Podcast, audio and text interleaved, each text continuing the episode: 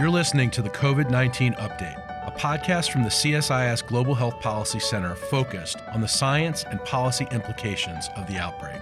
I'm Andrew Schwartz of the Center for Strategic and International Studies, and I'm joined by my colleague Steve Morrison to discuss the latest on COVID 19. We're delighted today to be joined by Professor Monica Gandhi. Welcome, Monica. It's great to see you. Thank you. Nice to see you too. Monica is professor of medicine at the University of California, San Francisco and San Francisco General Hospital. She directs the Center on AIDS Research, UCSF, and is medical director at the HIV clinic at uh, San Francisco General Hospital, the famous Ward 86. Thank you so much for being with us today. We've got a lot to talk about. I know you've spent a lot of time commenting and thinking about this complex transition that we're in here in the United States in which many Americans find themselves fully vaccinated, while many others find themselves not yet vaccinated. We're a somewhat complicated and divided society at the moment. 30%, a third of our population fully vaccinated, about half having had one dose. But then we've got folks who are still weighing whether they are going to join, some that are anxious to get to a vaccine, and others who are opposed. And that raises all sorts of behavioral issues. Let's start with What's your advice to those people who are already vaccinated in terms of the courtesies and the basic rules of the road and how to behave in this complex transition? You know, I think it's a great question. And I think that those who are vaccinated fully around other fully vaccinated people should feel really comfortable with all the data that shows the incredible real world effectiveness of the vaccines, both in terms of protecting you and also protecting others. And as the CDC has said, you can unmask, undistance, and be around each other. Now, when we're in that mixed company, the vaccinated and unvaccinated, there is kind of a difference between inside, eh, sort of private behavior and public behavior. Out in public, the vaccinated wearing masks inside, going into restaurants or like going to the store, for example, I think is actually just polite because there is no way to tell if someone's vaccinated or not vaccinated by something that's changed in their face. And so even though I'm very convinced by all the data that shows you can't transmit or it's extremely difficult to transmit after you've been vaccinated to anyone else, I think it's just polite to keep our social norms inside and in public spaces inside, keep your mask on. However, in the private behavior, so where you're in, you know, a small group and one of you are unvaccinated, for example, or a couple are unvaccinated, I think it is up to the individuals how they decide to navigate that. The CDC has said that you can be unmasked and undistanced around people who are not vulnerable who are unvaccinated and what that would mean is, for example, children, because that does give you sort of the opening that grandparents should be able to see grandchildren without spacing and, and masking because children are so low risk for COVID. And then two families together, well, if by extrapolation, two, uh, three or four kids together also are low risk if the parents are vaccinated. So I feel like it's really now coming down to everyone's personal comfort level. And I'm very interested in the fact that not surprised that people are still very fearful even after being vaccinated. And what I'm trying to do is tell people, and so are other, some other practitioners, please know how incredibly effective these vaccines are. I think they're miracles, better than antiretroviral therapy. And that's saying a lot because antiretroviral therapy was the best thing that happened to me earlier as an HIV doctor, but because they're preventative and because they will get rid of the pandemic. As a provider, to a large community of people who are vulnerable and who you know very, very well. I've met several of your patients there at Ward 86. Are you encountering much resistance or hesitancy about vaccines and how do you how do you engage with them? I actually divide the vaccine hesitant into four groups that I'm wondering that I feel like they're very different reasons. And one is, you know, very commonly cited, but I think is still there is the racial and ethnic minority communities distrust of the medical system that was engendered by a very fair idea that we have not been trustworthy towards minority communities throughout the years. And that kind of distrust I find really easier to break down because these are different. Vaccines are different and also the minority communities have in this country been disproportionately affected And so there it is really about community messaging, people talking to communities, doctors talking to communities who are of those communities, for example, education, making things easy, going to where people live. People are working, having nighttime hours for vaccinations, mobile vans. I feel like that from HIV, we've learned a lot about how to break down barriers there. And I have managed, except for one patient, to take that distrust, hold it, try to educate, really work through it. And only one person, after we talked through it, decided to still not take the vaccine. Everyone else took the vaccine. However, the other three groups are more interesting. And what I mean is interesting is I think they're different solutions. One is young. Like young, you know, their lives have been interrupted. They are not much at risk for COVID-19 as, as older people. And it's fair for them to say, my whole kind of world was turned upside down this year. I will get the vaccine when I get it. And that is fair. And I think that means like youth campaigns, making it easy, night times, weekends, college campuses, when the young are together, where it's easier for the young. The third group is, and I really mean this, and that's why I'm such on this kick about messaging optimism. I think there are people who don't want to take it because they're like, you have not told me when we're out of masks. You have not told me when we're out of distancing. The UK, you know, messaged this really clear campaign of lifting each set of restrictions, really clearly communicated that in actually in March to their whole population. This is when you're going to be out of masks. This is when you're going to be back in school. This is when, and they had this blueprint, they call it. And people were looking forward to every lifting of restrictions here. We're all banding about when that is that going to be. It's completely confusing. And people are like, I, when you motivate me like in a positive way and make me realize I get to go back to normal life. And so that is what I'm really trying to message is positive motivation because as an HIV doctor, I never used negative motivation to tell people that they had to be abstinent or stay away from each other. I used positive motivation about PrEP and treatment as prevention and how you could have sex. So that works. That kind of proactive vaccine optimism is working and reducing hesitancy.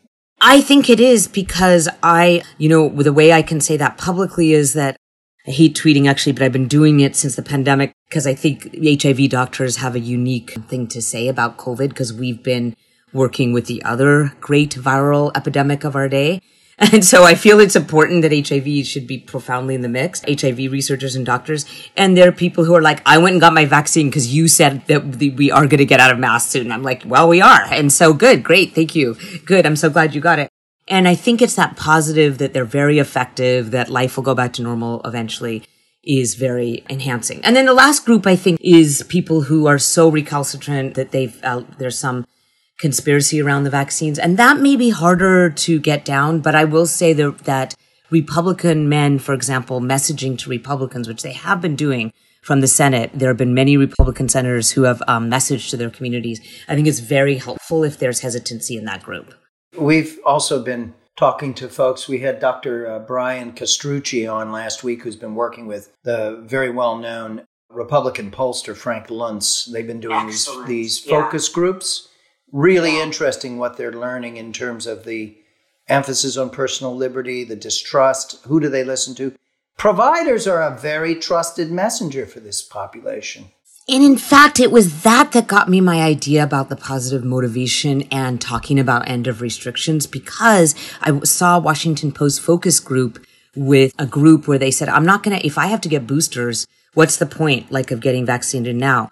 And I was really surprised about the booster conversation because I feel like we don't know that yet. And I'm not sure scientifically that I'm convinced we're going to need boosters. And I don't think a pharmaceutical company can predict if we'll need boosters versus scientists. And so it was then that I realized that my job, at least in this group, was to talk about positive motivation.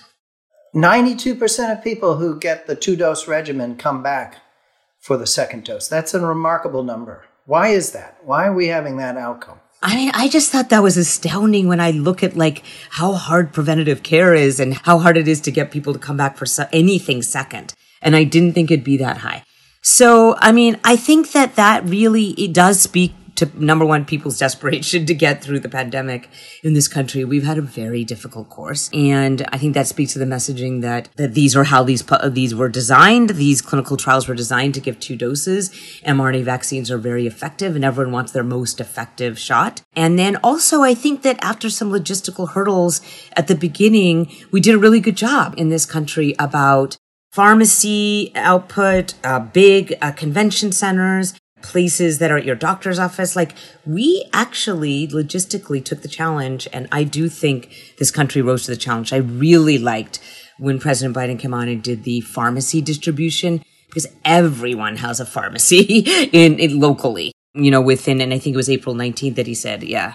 So access, familiarity, localized, and also our, our lines went away, right? Because that was the other thing is that the supply has been very ample after a while in the United States. This, not at the beginning, but now very ample supply. In fact, so ample that hopefully we'll give some of our surplus away.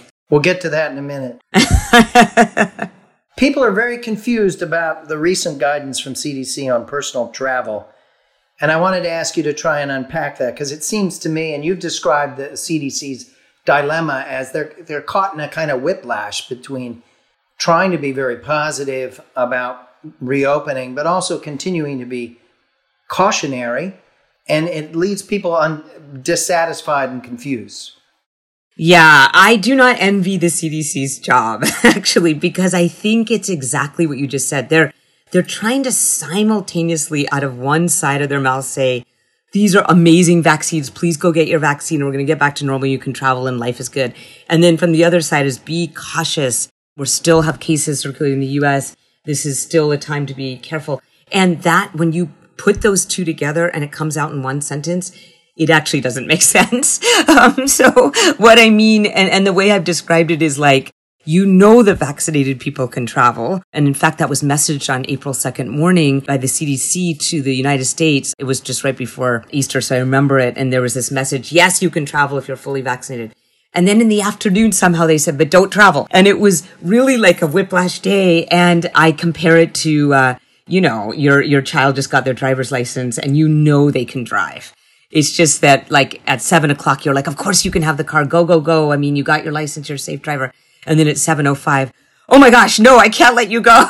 I, I think it's it it's a hard job to message caution and optimism simultaneously. Unfortunately, it has made the CDC guidance, to be honest, very confusing. And I think even last week was an example with the outside mask guidance. And a lot of us said, you know, outside transmission is very low. You may want to message something much more simple than this for vaccinated and unvaccinated unless you're in a packed crowd. You don't have to mask outside. But they went with a very kind of complicated color coding system that people were wearing masks a lot and they were red and yellow. And, and, and I know it was meant to be helpful, but I think uh, it left a lot of people confused. Uh, this will get better. This will get better. It'll, it'll get clearer as more of us get vaccinated. Partly a reflection of this complicated transition that we're in. We're in a transition. And that's actually why the other thing to message, I think, is compassion. Like you will have people who are fully vaccinated who are still very concerned about resuming normal life and won't go to the gym or won't go to a restaurant with you. And there are people who have been waiting to go. And I think we're just navigating these like, we just have to have compassion for each other. We're all going to come out of it at different stages. You've spoken out pretty forcefully also about the need for a more rational approach to reopening schools. You've put a focus on the data that's used as the basis for recommendations. And tell us a bit more about that. Yes, you know, there are pandemic response documents dating back from the WHO for many eons, for a long time, that school closures are the things we should do the least. Why? Because schools are fundamentally the places where low income children actually sometimes get food they get food stamps. They get ability to be where there where their parents have to go to work. And fundamentally, this is also a place where children socialize. They need other children and uh, it can be very damaging to close schools for prolonged periods. This has been in every pandemic document you'll see from eons on. And yet in this country, and I, I'm not sure all the reasons why, we in many places, and I, maybe I'm talking about it a lot because I live in a state that has the worst record on school openings. California, we're the bottom of the 50 states in terms of number of children back in in-person learning, despite having the lowest case rates in the nation, despite having high rates of vaccination. And despite in some cities like San Francisco never actually, luckily being over flooded with, with COVID. It's complicated. I think it's political. I think that we're not looking at data cleanly. The CDC has very clean, publicly available databases where you can actually, if you want a message that the question, are children, are hospitalizations increasing in Michigan among children with the B117 variant, which was claimed, all you have to do is go to the publicly available database, do the data analysis yourself. And that wasn't happening. And we put out a paper in Stat News a week and a half ago now on that. I am saddened by what we did with kids. And I think that every other country, and we got to be fair about this, UK and Europe, just somehow decided that they were going to prioritize school openings over other openings. First prioritize children and their schools have been much more open if you look at the area under the curve than, than we. And i hope that later we come to understand that hopefully this never happens again Let's shift to talk a bit more about the outbreak. Obviously, people are seized with the horrible things that are happening in India. I wanted to ask you to comment a bit on that.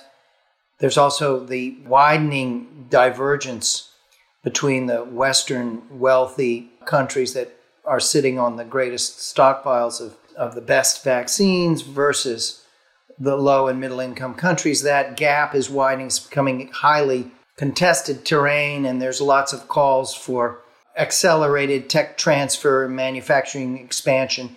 There's been calls for suspending uh, intellectual patent rights and the like. This is not unlike what we went through with HIV in the late 90s, early not decade. And you had ARTs rolled out, antiretrovirals rolled out in 96, right? Becoming available. Yes. It wasn't until five or six years later that we had arrangements in place to bring affordable, safe, and mass volumes of ARTs to where they were most needed in southern Eastern Africa and many other places. That was a long, torturous fight and a long, torturous process. And all of us in that fight. Yeah, yeah. Tell us how you're seeing this current situation. Yes, I mean, it, it just like you, because you've been in the AIDS movement a long time the echoes of what happened in HIV are haunting me right now with COVID-19 in India because, as you know, the, the World Trade Organization TRIPS agreement was actually put into place in 1995 that said that if there's a medical emergency, we need to rethink intellectual property in the setting of a medical emergency for a product. And actually, India and South Africa appealed to the WTO in October of 2020, saying, look, we, uh, we want a temporary waiver of these patents or whatever it takes for us to get more vaccine production. And they said that before their terrible second wave that's happening right now in India with 400,000 new cases a day, uh, more than 3,600 deaths a day. It is tragic and heartbreaking and terrible to see this, especially since India anticipated and asked for this question of mRNA vaccines and other vaccines being made available more quickly. The UN Secretary General said in February, this is our biggest moral test if we can make vaccine equity available because as these other countries were getting their vaccines and doing well and now we're talking about like we just talked about the return to normal here return to normal in UK Israel. But it seems so ironic to talk about the return to normal when the epidemic is out of control in India. All I can think of is there's two ways uh, in terms of the fastest things to do which is like you just mentioned we do have surplus. The uh, country bought a lot of excess doses we know how much it takes to vaccinate our adult population and we can do the calculation and give those to COVAX, which is a way to distribute vaccine surplus doses. I know we gave the AstraZeneca 60 million doses, but boy, India has 1.37 billion people. And then the second, and, and it is about, you know, the patent waivers, because it, it, it reminds me of what you just said, that it was so painful to watch so many people die in sub-Saharan Africa of HIV during the late 90s, early 2000s when all we were seeing in this country, and I was going back and forth, you know, between India and here. I mean, meaning I worked in India during that time and then I worked in San Francisco and I would see people just do so well with the antiretrovirals here and not have access to those antiretrovirals anywhere that was poor, which is actually where the bulk of people living with HIV were. And it was so painful and hard to see. And it took all of us advocating and advocating and advocating in India, making the Cipla product that led to $350 a year a triple ART regimen that, that got um, ARV therapy down to a dot less than a dollar a day. Remember, India did that. So just when we're thinking about India. And finally, ART access opened up, even though, like, we all need to remember 26 million people right now of the 38 million people living with HIV worldwide are on ART, which means we still are missing uh, 12 million. So yes, I, I think it re- it's hitting me so hard. All I did over the weekend was write this paper on this that just thinking like, let's like not debate this too much. And I know the trade commissioner is looking at this very hard for us to figure out whatever it takes, voluntary licensure, waiving of patents, I, I, whatever the fastest way to get manufacturing up and getting vaccine to the rest of the world. I want to ask you a question about the community that you serve that's living with HIV and how has the COVID 19 impacted that community. I mean, you're very, very close to all of the people that you serve. They share the details of their lives with you. How disruptive and damaging has this pandemic been to their lives? You know, it has been really terrible. And as someone said to me, a fellow provider, they said, I have never seen Ward 86 so sad. And I was there at the beginning of Ward 86. And what that means is this kind of loneliness that ended up happening in the context of a respiratory virus where we told people to stay away from one another. If you do not have, and I serve a very vulnerable population, a more socioeconomically deprived population in the city of San Francisco, without the means to figure out how to be around people in a safe way, there has been a lot of loneliness, a lot of stigma, a lot of remembering what it felt like in the 80s that you need, you were told somehow to stay away from people and that was the only way to keep safe. I'm really against our abstinence only approach in the United States and many other places to instead of a harm reduction approach would be which would be like okay these are masks, these are distancing, this is ventilation. Let me tell you how to keep safe, but it doesn't mean that you can't see anyone for a year. We had a much more kind of non-nuanced stay at home approach and it was lonely. It was so lonely. And because of that, we have had a lot of increases of substance use or a lot of relapses that we had not seen for a while. And actually, the number of overdose deaths in San Francisco are three times the number of COVID deaths during the entire pandemic. So we kept a lot of people safe from COVID, and that was an admirable thing that happened in San Francisco. But the fundamental loneliness that accompanied the uh, response that keeps people away from each other had untold sort of mental health effects. That's why I'm messaging optimism. To, I'm saying, please go see your friend. You're vaccinated. I know you're vaccinated. Please go and, and, and be around each other. We need to heal some of this, what it felt like for people, because they remembered the stigma of HIV, and it felt stigmatizing to tell everyone to keep away from each other. San Francisco, I mean, mean, you've been in San Francisco for 25 years, right? Yes, yes, 26 years, yes. This is your home and your community. And early in the COVID 19 outbreak, San Francisco was seen as a model of response. Very good data, good testing, good community relations, good local leadership. And then it's like many areas in the country suffered some setbacks. And much of California went through a very difficult period. But now we look at California's as a whole has recovered remarkably well. And the Bay Area is reopening at a very brisk pace. Yes. You know, I think our success was the vaccination rate in California. The restrictions were hard on people and they had varying effects rates, meaning sometimes we close the outdoors when that's more safe. And we definitely didn't do a great job with schools. So we had a more restrictive approach here. But the best thing that we did, really, was vaccines, vaccines, vaccines. And San Francisco right now has a 70% first vaccination rate. That's higher than Israel. And that is amazing. And it has to do with education and logistics and messaging to community. And it is, if we have 20 cases in a city of 900,000 and we can't budge past that, meaning we are not going up even as we're opening with cases. So that really shows you the power of the vaccines. So I do think vaccines are getting us out of it here and they will. And I think they will actually get the nation out of it, but it will take different degrees and trust and, and working on it. My sister Julie lives in Sonoma and lived in the Bay Area for the last three and a half decades. I was, I was speaking with her about this phenomenon, and she was saying, look, these, this is a population that listens to public health officials and trusts them. Do, would you agree with that? Yes, I think that it's a very compliant population in terms of public health. That is really fair and does have trust. And there's academic and public health partnerships that are really helpful that were forged through HIV that came about here. And I think that's absolutely right. California is very diverse, but in the Bay Area, it's been quite uniform. I expect, as you've sort of referenced, that the history of the 1980s epidemic in San Francisco and what grew out of that has to be coloring the response, much like you can argue that Taiwan and South Korea, Singapore, Hong Kong went through the searing experience SARS and pandemic flu and MERS that drove them into the pivoting to create another kind of public health, health security approach. Something similar seems to have happened in San Francisco. Yes, I think that's true. And I really can't stress enough how we haven't been prey to a pandemic like what you just said about SARS, but we have been prey to another epidemic, um, which is HIV. And so when I think about the United States, I think our HIV experience of anything that I can think of should be informing our COVID experience. And that happened here as well. You've already told us that you were inherently deeply optimistic person, which is great. So, what, as you look out now, what gives you the greatest hope for the future? What gives me the greatest hope is that we're actively having discussions about how to get vaccine to India in a, in a way that it took us um, longer than it did in HIV.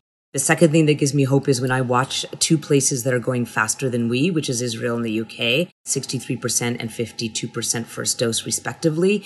They are have such low cases. They uh, zero deaths in Israel, seven deaths in the UK yesterday. They are really, really cases, hospitalizations, deaths are plummeting. Vaccinations get you there. They're going to get us here. We're still in an intermediary period, but I promise we'll get out of this. And you can even use the word containment. You can use the word herd immunity. These vaccines are too amazing to not think we're not going to get out of it. They are very effective. Monica, thank you so much. Thank you very much. Coronavirus Crisis Update is produced by Liz Bulver and Samantha Chivers. You can find our full catalog of podcasts, including Pandemic Planet and AIDS 2021, on our homepage at csis.org slash podcasts. Thank you.